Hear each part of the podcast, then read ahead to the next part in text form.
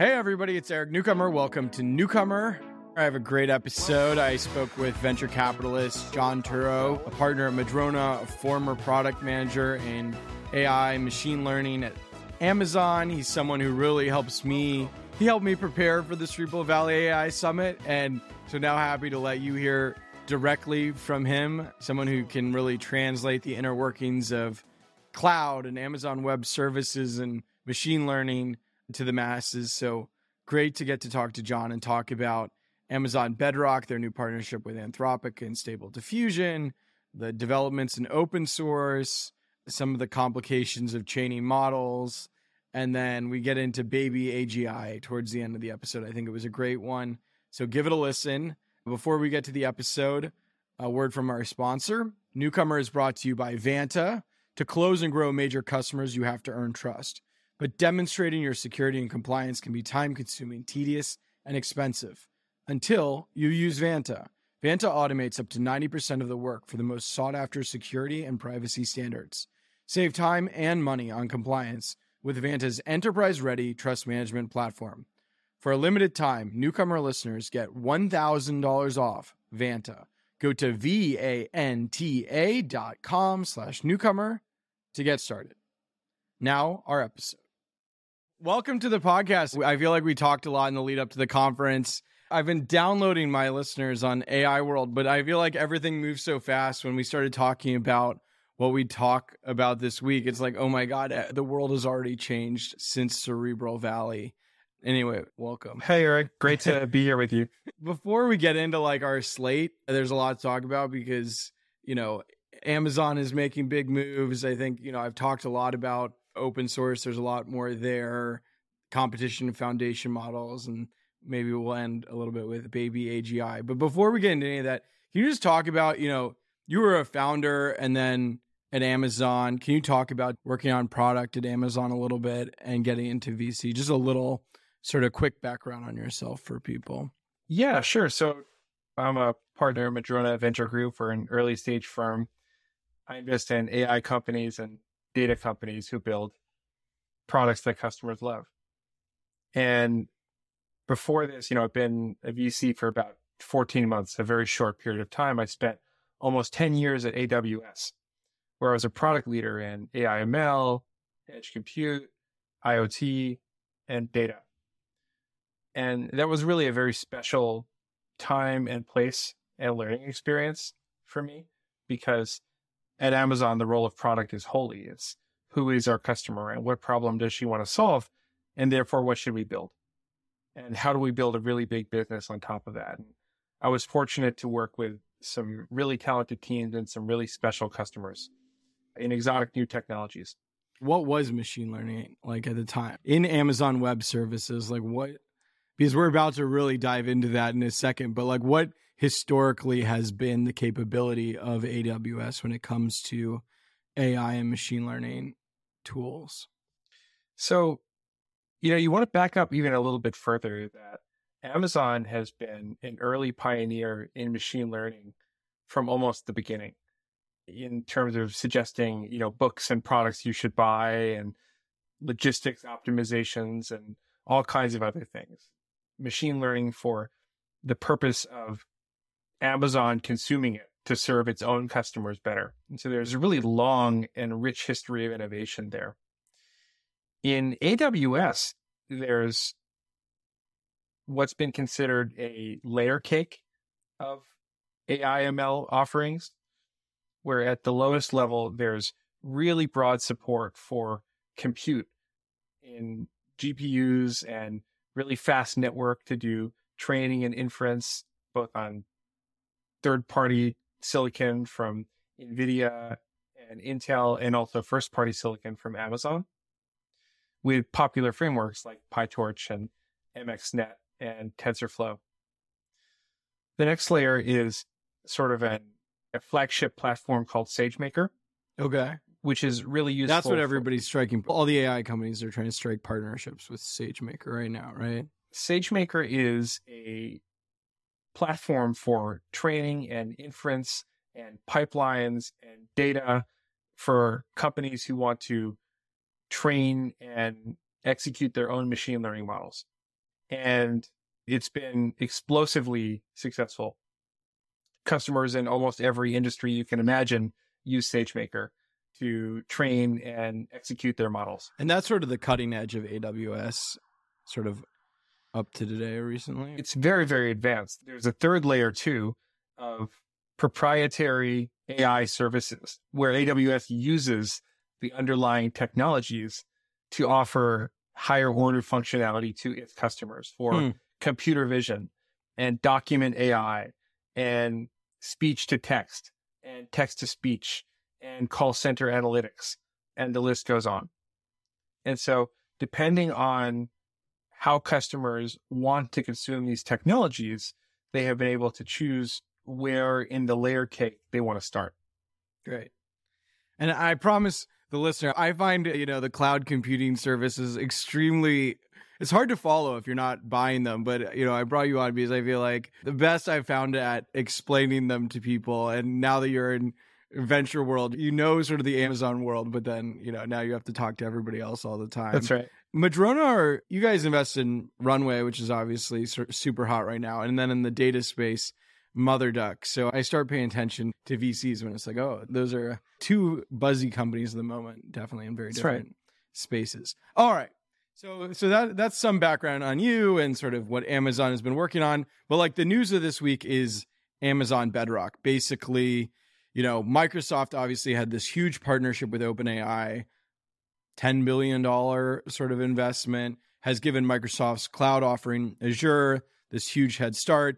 And this week, Amazon responds. Can you sort of explain the response and then we'll sort of assess whether we think it's competitive? Yeah, sure. So Amazon announced a slew of generative AI announcements on Thursday, April 13th, the centerpiece of which was called Amazon Bedrock. And Amazon Bedrock is a service that allows you to access large language models via API as an AWS customer inside your own cloud environment, inside your own security envelope. And in classic Amazon fashion, there is a wide selection of which models you can choose. You can choose a first party model from Amazon, a family of models, which are called Titan.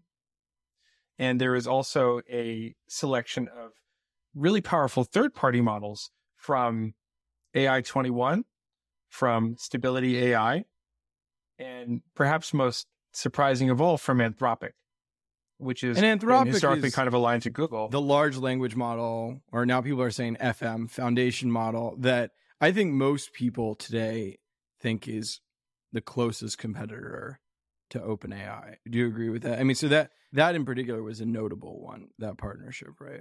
That's right. I think people are excited about Anthropic certainly because of the amount of capital and compute and talent resources that they have to bring to bear certainly indicate a very high level of ambition to compete. TechCrunch reported they want like $5 billion and then, you know, they've raised like 300 or something from Google, it seems. Right. So they, they have capital, they have access to compute, and they have talent, which allow them to be ambitious about the frontier of capabilities in the way that OpenAI is ambitious about that. And so yeah, I mean, you know, a company can announce a partnership and, you know, you get a lot of sexy names. Like, what's your sense of how serious Bedrock is and what this means for Microsoft, too? So, I think the key here is that senior leaders of enterprises are deciding how to structure their cloud partnerships. Am I going to be all in with one cloud provider? Am I going to split my workloads across clouds? which pieces of which workloads will go to which clouds. And that's one reason why AI and AI capabilities are so important because they're going to be critical for the next generation of almost any kind of application in almost any kind of vertical. And here, AWS is signaling that you're going to be able to get the most advanced models and a wide selection of them right here on AWS. That's a show of strength. The key is like you can, and you were sort of explaining this to me before, so I'm cribbing from you, but you know, you're keeping it in sort of the security of Amazon Web Services, so you know it's like safe, and you're not like exiting that service, or am I butchering that? So there's a concept of what I call the security envelope, the virtual private cloud, that for enterprise customers who believe this is important, which is increasing number of them, the data of that enterprise should not traverse the open internet. It should stay within a security boundary defined for that customer inside the cloud that they're using for a given workload. And for Amazon, it's sort of like you buy AWS stuff from us. You don't need to go out and like venture out when you have, you know, these AI problems and buy something from someone else. You just stay in our world and integrate with people like Anthropic or Stable Diffusion, and then you stay Amazon's customer, right? I mean, that's sort of that's the, right. The logic. That's right. And so the customers can they can use their AWS environment. They can use their AWS virtual private cloud. The bundling and the pricing stuff is not yet clear, but there may be some benefits there as well. Microsoft has GPT 4, you know what I mean? And I think the sense is still that it's pretty far ahead of everybody else. Like Amazon can tack on as many partnerships as it wants. If it doesn't have GPT 4, is it just sort of uncompetitive? So the developer excitement about GPT 4, it's hard to overstate. It's a very powerful piece of technology. And so I think initially at the moment, the fact that Bedrock lacks GPT 4 or a real answer to GPT 4 is a drawback. The fact that they have Anthropic among others, including these other sophisticated players, Stability AI, AI21, and Amazon itself, these are kind of multiple shots on goal and sort of a signal that things are going in that direction as you discussed before, right? Anthropic well, yeah. is credibly. OpenAI, we don't know what the deal with Microsoft is, but like OpenAI could, I guess, partner with Amazon if they're doing this at some point. I don't know what the I don't know what the deal would be. Certainly, there's a distribution advantage to making your models available to customers on what is still the biggest cloud. But that's going to be a question for AWS and OpenAI to work out. So there's sort of the strategic question for cloud providers of like how much I've integrated AI stuff into my offering. There's this sort of separate and related competitive situation, which is there's a ton of demand for GPUs, like particularly NVIDIA, what they're A100s, they're going to be H100 soon, right? These That's data right. center chips. And so, you know, they're selling them, NVIDIA's selling them, Oracle's selling them. Like, do you have much of a read on where everyone's positioned in terms of just making a lot of money off of this GPU arms race? Well, Nvidia is certainly positioned very well. yeah. And people are like, why don't they make more? You know, they they seem like very consumer oriented, not enough of the enterprise chips. What's astonishing is that we still seem to be supply constrained on silicon. And you even hear about companies as they scale trying to do clever things to secure access to GPUs. It is a major competitive advantage. Clever thing that seems euphemistic. Or... It, it is euphemistic in terms of striking deals, either compute for equity right. or strategic alignments or what have you. But it is a primary CEO and board level agenda for a large and growing AI company to make sure I have enough, pick your metaphor, real estate to keep building on, fuel for my engine. So, I mean, yeah, these big cloud companies have an opportunity to get equity in a bunch of cool startups in exchange. Somebody referred to it as like left pocket, right pocket, or even more uncharitably, I've heard it referred to as like revenue round tripping. I mean, there is sort of a dynamic where it's if you know, like the Google investment in Anthropic, money's flowing out, but money's going to flow right back to me. I mean, that's the same with Microsoft and OpenAI. it makes sense for everybody. I don't know. Do you have any observations into the dynamic or just makes other hard for other people to get GPU access? You know, the information covered recently that even the mighty Amazon, Microsoft, and Google are all supply constrained on GPUs. Astonishing to imagine that. right. Astonishing. And having to make choices about starving one hand to fill the other hand. A startup founder was sort of explained to me that in some ways the GPUs don't run quite like the compute cloud. Like it's not quite as liquid. It's like harder to give some to one company and some to the other. Whereas companies using the GPUs need to get a big block of them, which makes it harder to spread it around, right? Do you get a sense of like if they're just sort of companies are like hoarding access because when they need a lot of it, they need that capacity? I shouldn't comment about the state of what's called serverless GPU. Okay. Except to say that's sort of the holy grail. Everybody would okay. like to have right. serverless GPU and right. it's hard.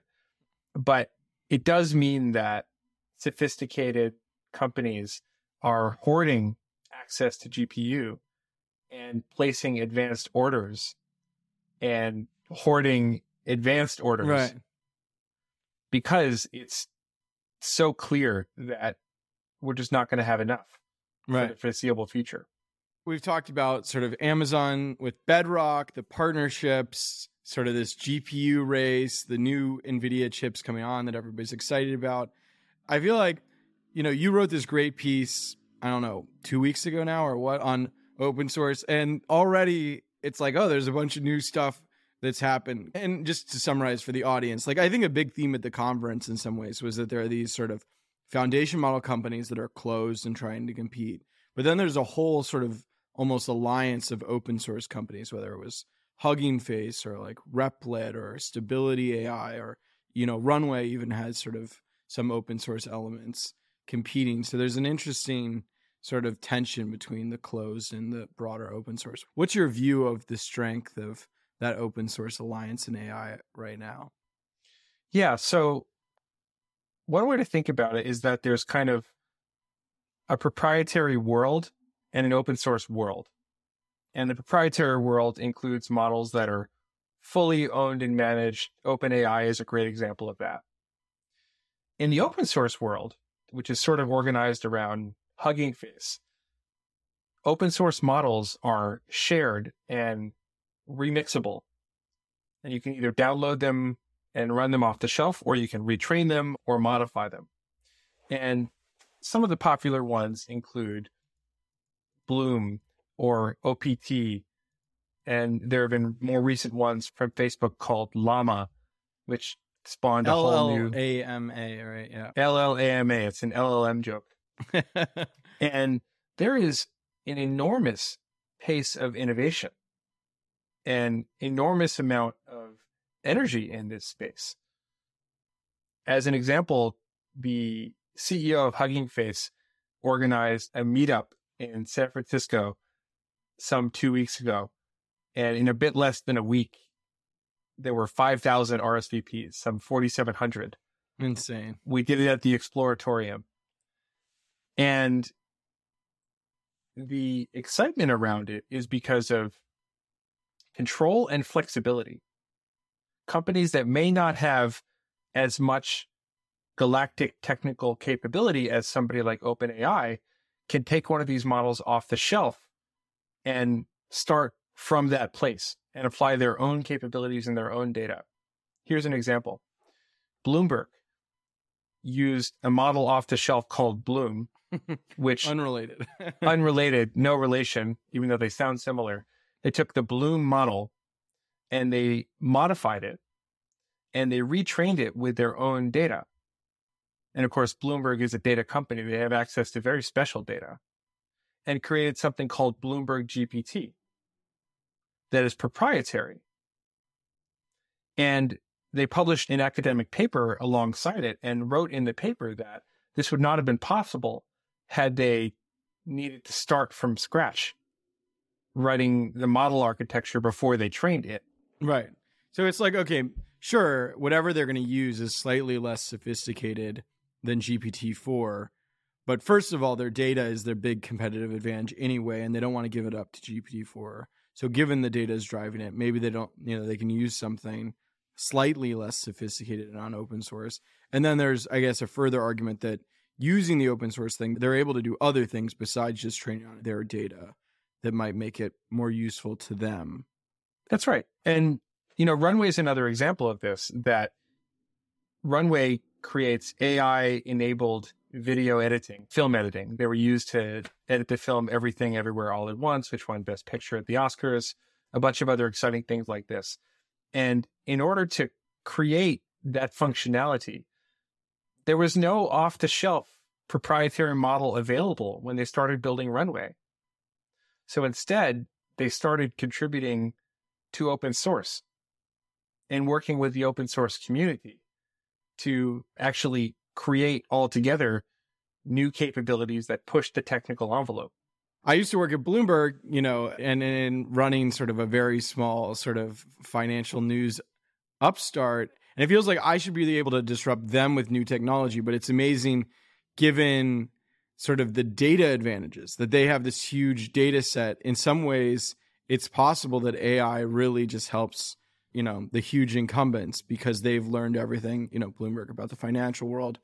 Do you think like ai will end up being a tool helping the incumbents stay in place right? I mean i think sam lessin made an argument that you know in the mobile revolution people thought it would be great for startups but like you know facebook and google figured it out. There's an argument you know that the incumbents will figure out ai and in some ways benefit more from it than startups. Do you have a point of view on that I would say that there are four kinds of strengths that you can have in AI to lend themselves to larger companies, typically, to to startups.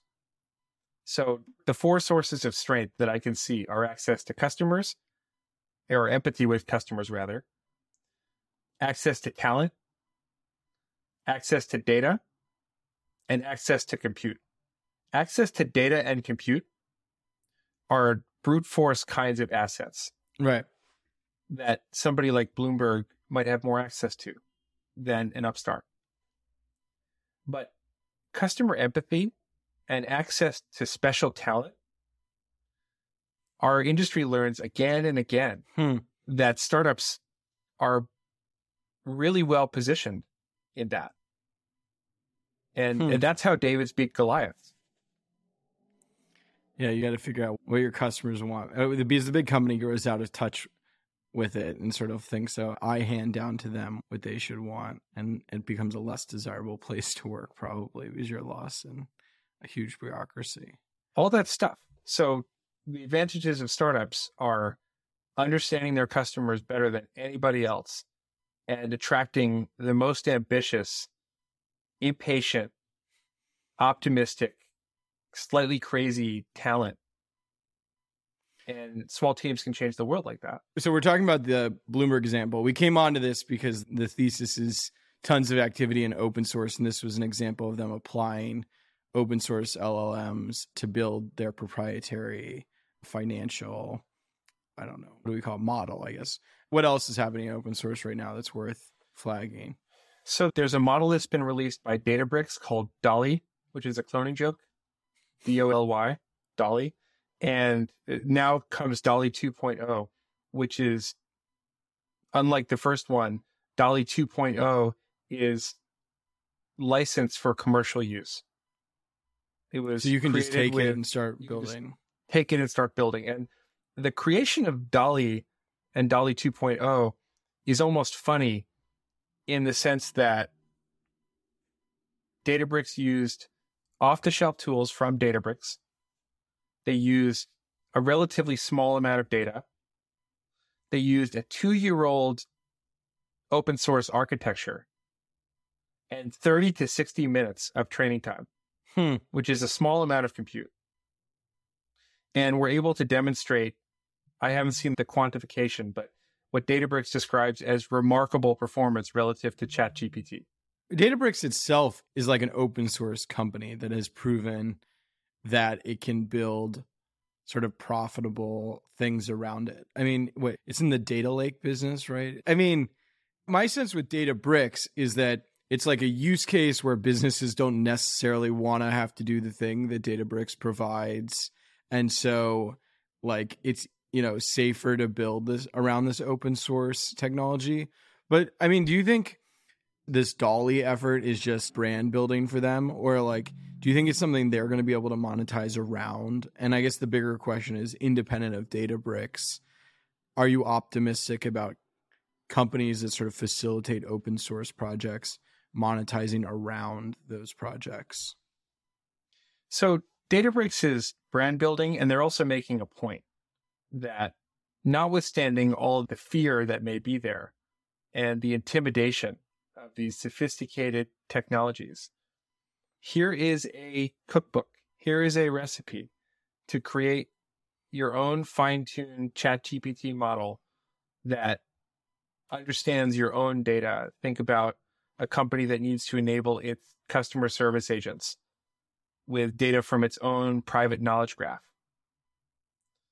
And Databricks is trying to make a point that you need not be as sophisticated as OpenAI to actually start to do this for yourself. With that, Databricks hopes that customers will say, okay, well, I'm going to use Databricks tooling to do that. Why is it Dolly? Like, it's because they're cloning. They're cloning like ChatGPT. Yeah, They're cloning like Chat. DALL-E, well, there DALL-E. something. There is a D A L L E image Right. model. I don't think Right. this, that's a reference to that. I think the Okay. reference. I imagine the reference is to cloning ChatGPT.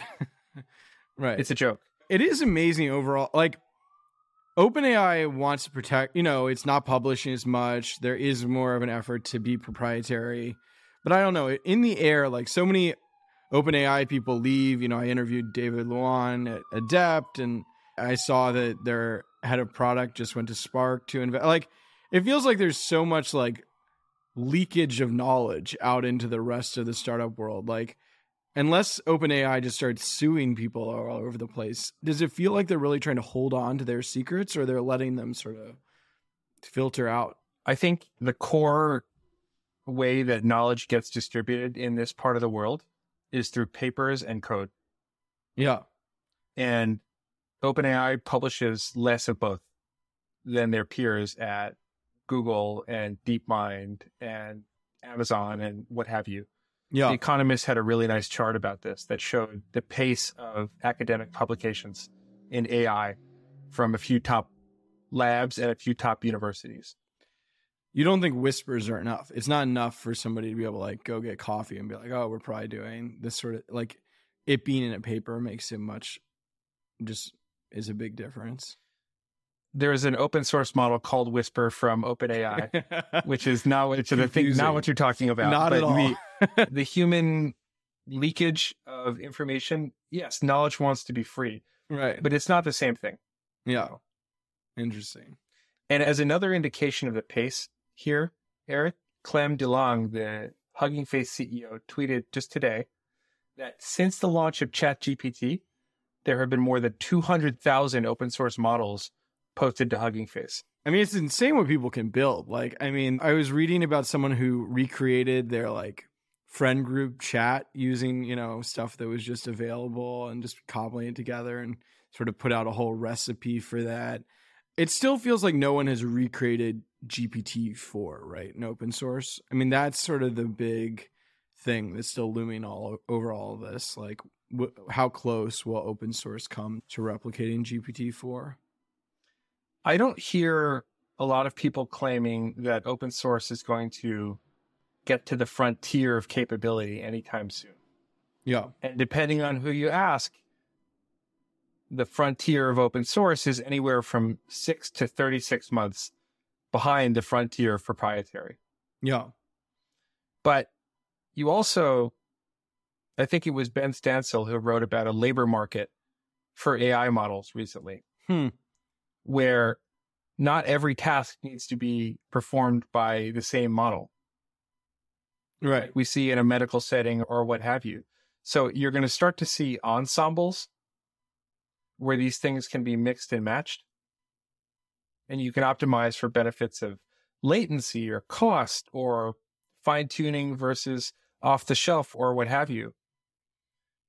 And the other point is that as the pace of the open source models increases, they will become useful for more and more of the ensemble application. Right.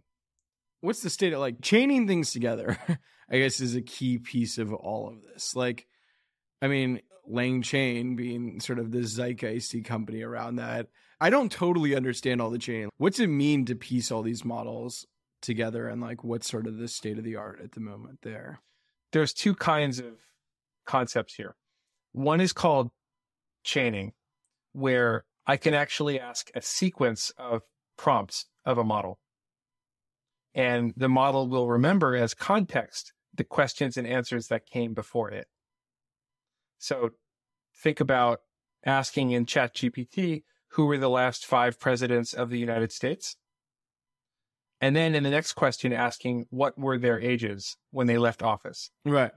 You don't need to repeat the question that you just asked. It's going to know that you referred to the presidents of the United States. Because that's memory built in that particular system. But it, you're saying that's effectively a type of chain? That is a chain. So you can okay. actually chain together prompts and build up context for more sophisticated types of inference. Yeah.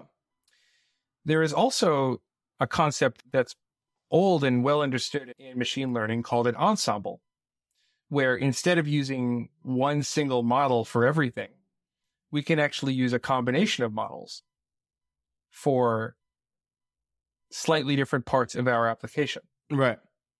And you can make either really broad brush decisions that certain kinds of questions always go to model A and others always go to model B, or you can make more fine grained decisions that parts of each operation may go to model A versus B versus C.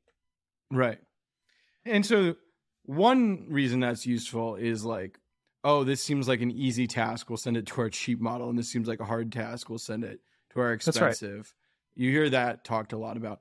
But then there's also that people are trying to create sort of a thinking process for these machines, even though like LLMs fundamentally are just generating like they're filling in the blank. It's sort of like let's fill in the blank. But at the same time, there's an effort by sort of piecing them together to create more of like a thinking pattern that we're structuring. Can you explain that a little bit?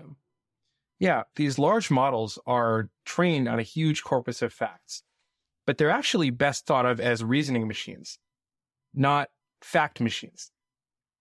And for a question like the president of the United States, they're going to be able to get it right typically. But for more fine grained facts that where that really matter as the crux of a decision, what you actually want to do is feed those facts into the model as part of the chain. This is the data stack. You can use any part of a database technical stack to retrieve that information. So let's take an example let's say that Eric Newcomer wants to take a trip from New York to LA. Now, the LLM could reason that the steps to do that are find out what are his preferences and then find out what flights match those preferences and then suggest a bunch of options that match the preferences. Yeah. In that order. But at each step, it's going to now need to retrieve information and know you know what? This one database says Eric likes to fly on Delta, and here's his Delta number. And then in the next link in the chain, say, I'm going to call out to some API and retrieve the set of Delta flights on a certain date that Eric has specified. This is sort of a fun way. We're building out like sort of the AI Expedia or whatever in some ways here. That's right. Like if I'm a if I'm a company that's building the AI Expedia I'm just thinking aloud here. I haven't really thought this through before. On the one hand, I have plenty of time to think about it. So it makes sense for me to build out each step because I'm like, oh, you know, I know you're to, it's to search for your preferences, search for the flight, blah, blah, blah, blah. But alternatively, I guess part of the appeal of, you know, these large language models is they think about things differently than us and like they're surprising answers and maybe they decide not to, in one point, trust our preferences because they should be overrated. Like, I guess, how do you sort between where humans should impose the structure while turning over some of the questions to the LLM versus just like the black box approach. I think the co-pilot metaphor that Microsoft uses ends up being the answer to that. That depending on the sensitivity of the operation, before I spend X thousand dollars on a plane ticket, I'd like to probably see the answer before I book it or before I, you know, make some large hedge fund financial transaction with this kind of technology. I might like to actually see what it wants to do and what are the steps that it went through to get there. Yeah, you don't want to just say, okay, go ahead. The ultimate let it run sort of application is this what is it? BabyAGI you were telling me about or like I've seen some of it on Twitter, but this is sort of a the fun cutting edge of the moment. What is BabyAGI?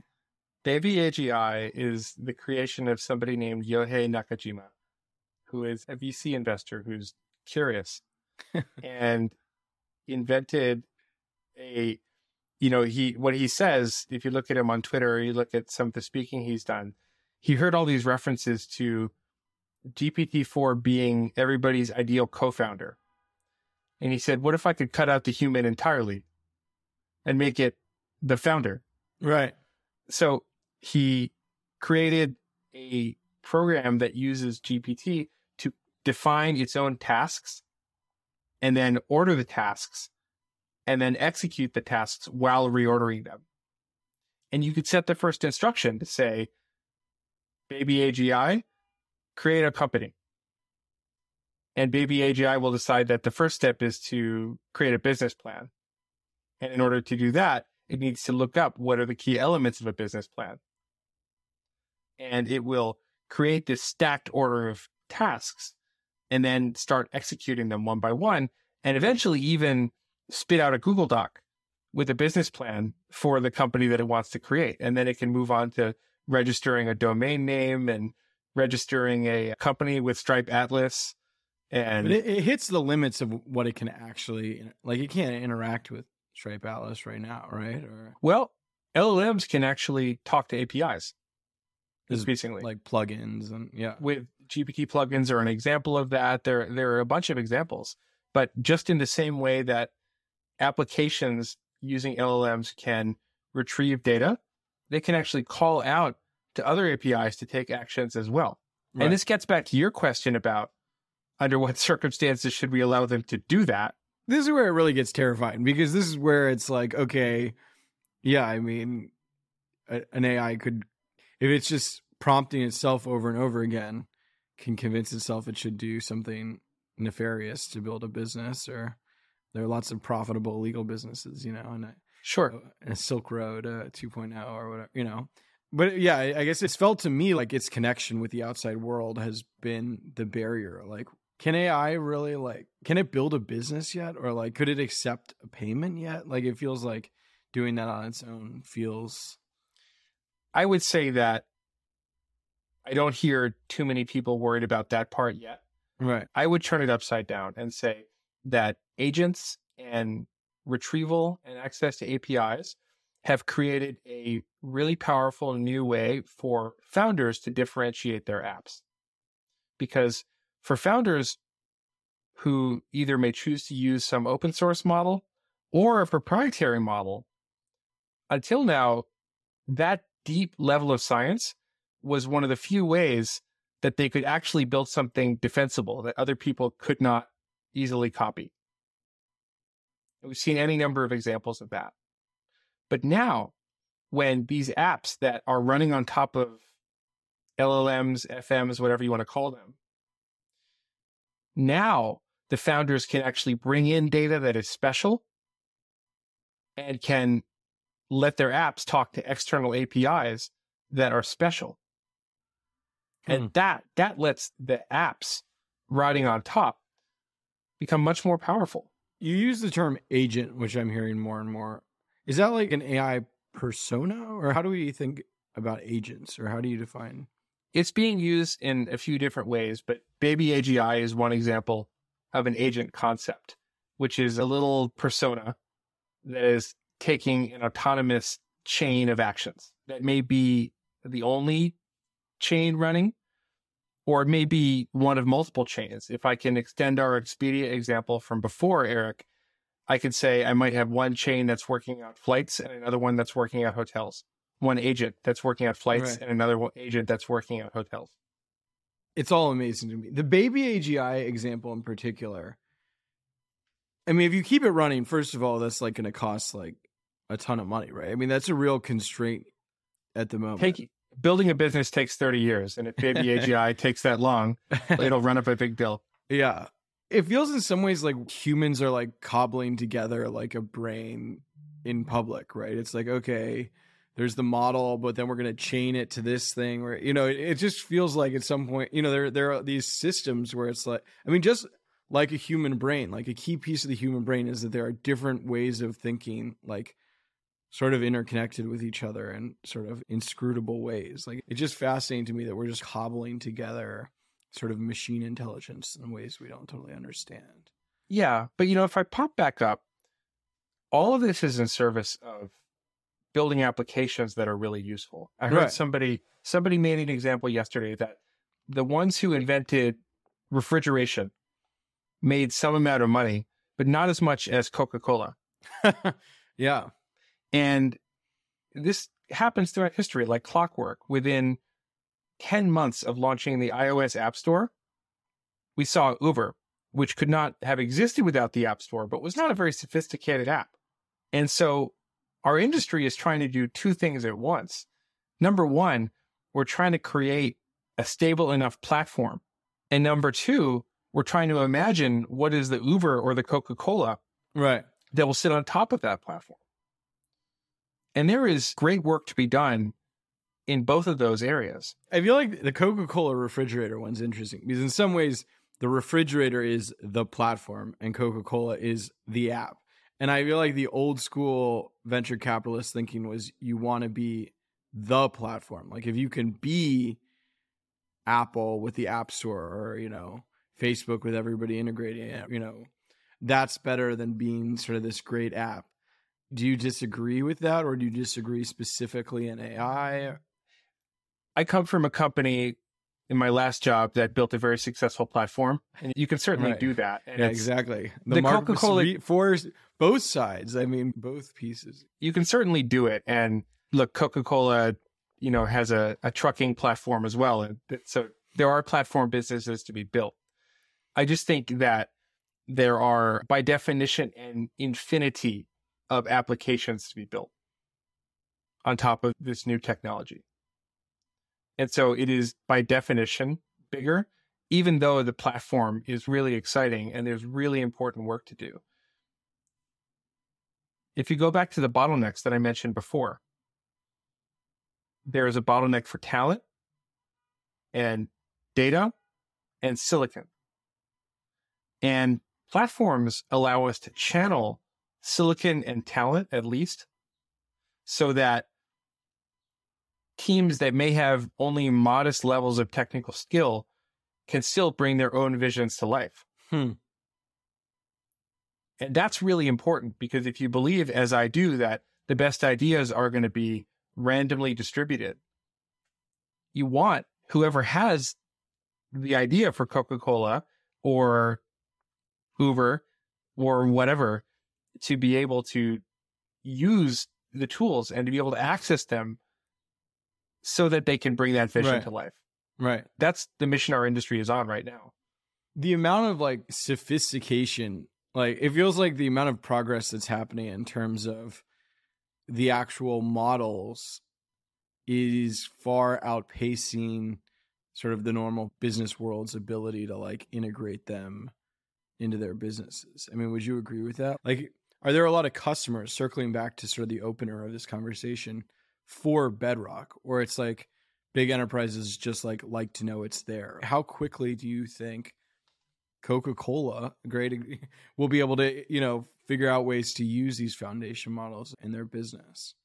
I could be wrong. Now that you mention it, I didn't plan this. I think Coca Cola actually Yeah, they were like, that a partner of OpenAI yeah, or something that's like true. that. I forgot about that. Yeah, I'm glad you brought them up. Yeah, But it's meaningfully implement. Yeah, it is high on the agenda of everybody because it's you know, what I'll say is sweeping enough to be disprovable the next time we do this, but it feels that virtually every kind of application in virtually every industry will be either reimagined or rebuilt with this kind of technology. It's that impactful. It is categorically different than other things that came before it. In the Coca Cola example, I mean, which food brand is going to be the first to be like, this is the model, you know, the model said the Coke recipe should be like this. And it's like, new Coke is just like machine Coke or whatever, you know, the marketing value of that. I don't know. It'll be interesting to see if there's a backlash to that sort of idea. But yeah, I mean, I forget if it was TikTok or Twitter, but I've seen people. Yeah, I think it was on TikTok. Someone had fed in their recipe to ChatGPT and said, okay, what would level this up? And it was like, oh, you should add jalapenos for a little spice and like uh, something for texture. And so you know, then they out, you know, created some really pretentious, you know, bite and they liked it. I don't know. Yeah, it'll be fascinating. Almost anything. I've tried using ChatGPT for, you know, personal expense management and project management and debate. You can sort of have an argument with it and sharpen right. your debating skills, you know, as well as defining task lists. And so it's, I think the other key thing to think about here, Eric, is that in previous generations of technology, we treated computer science as an engineering task, something to be calculated and optimized. And in AI, we treat the models as almost biological organisms that need to be treated with hypotheses hmm. and experiments just to understand what's possible because we don't know what the frontier is going to be.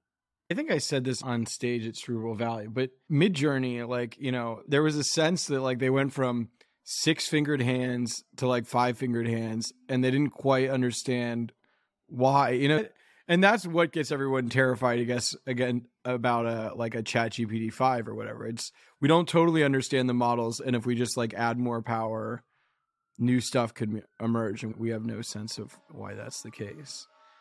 I mean, are you do you worry about that? I think we need to be really responsible in how we observe and manage and respond to these things. It seems like the only way to do that is by going through as opposed to somehow pulling back. It's going to be built. so let's figure it out. We should lean in hard and put our best minds and our best thinking on confronting these questions so that we can answer them. Cool. Great. Well, thank you so much for coming on. I really do need to figure out how like newcomer I want to the it's hard to access news like to apply it to my own newsletter. I haven't totally figured I did interview prep with it, but I need to get more creative in how I can apply it to my Substack. Uh, the very best part is it's so complicated that it can only be learned in public together. Right. Great. Cool. Thanks so much for coming on. I really appreciate it. Thanks. Eric. Appreciate it. That was my episode with Jon Turow at Madrona. I'm Eric Newcomer. Thanks so much for Tommy Heron, our editor, Riley Konsella, my chief of staff, and Young Chomsky, who provides the music. Thanks to Vanta for sponsoring. Check us out on our YouTube channel at Newcomer Pod on YouTube. Newcomer.co is the Substack. You can follow me on Twitter at Eric Newcomer. And like, comment, subscribe, review on Apple Podcasts if you can. We'd really appreciate it. Thanks for listening. See you next week. Goodbye. Goodbye.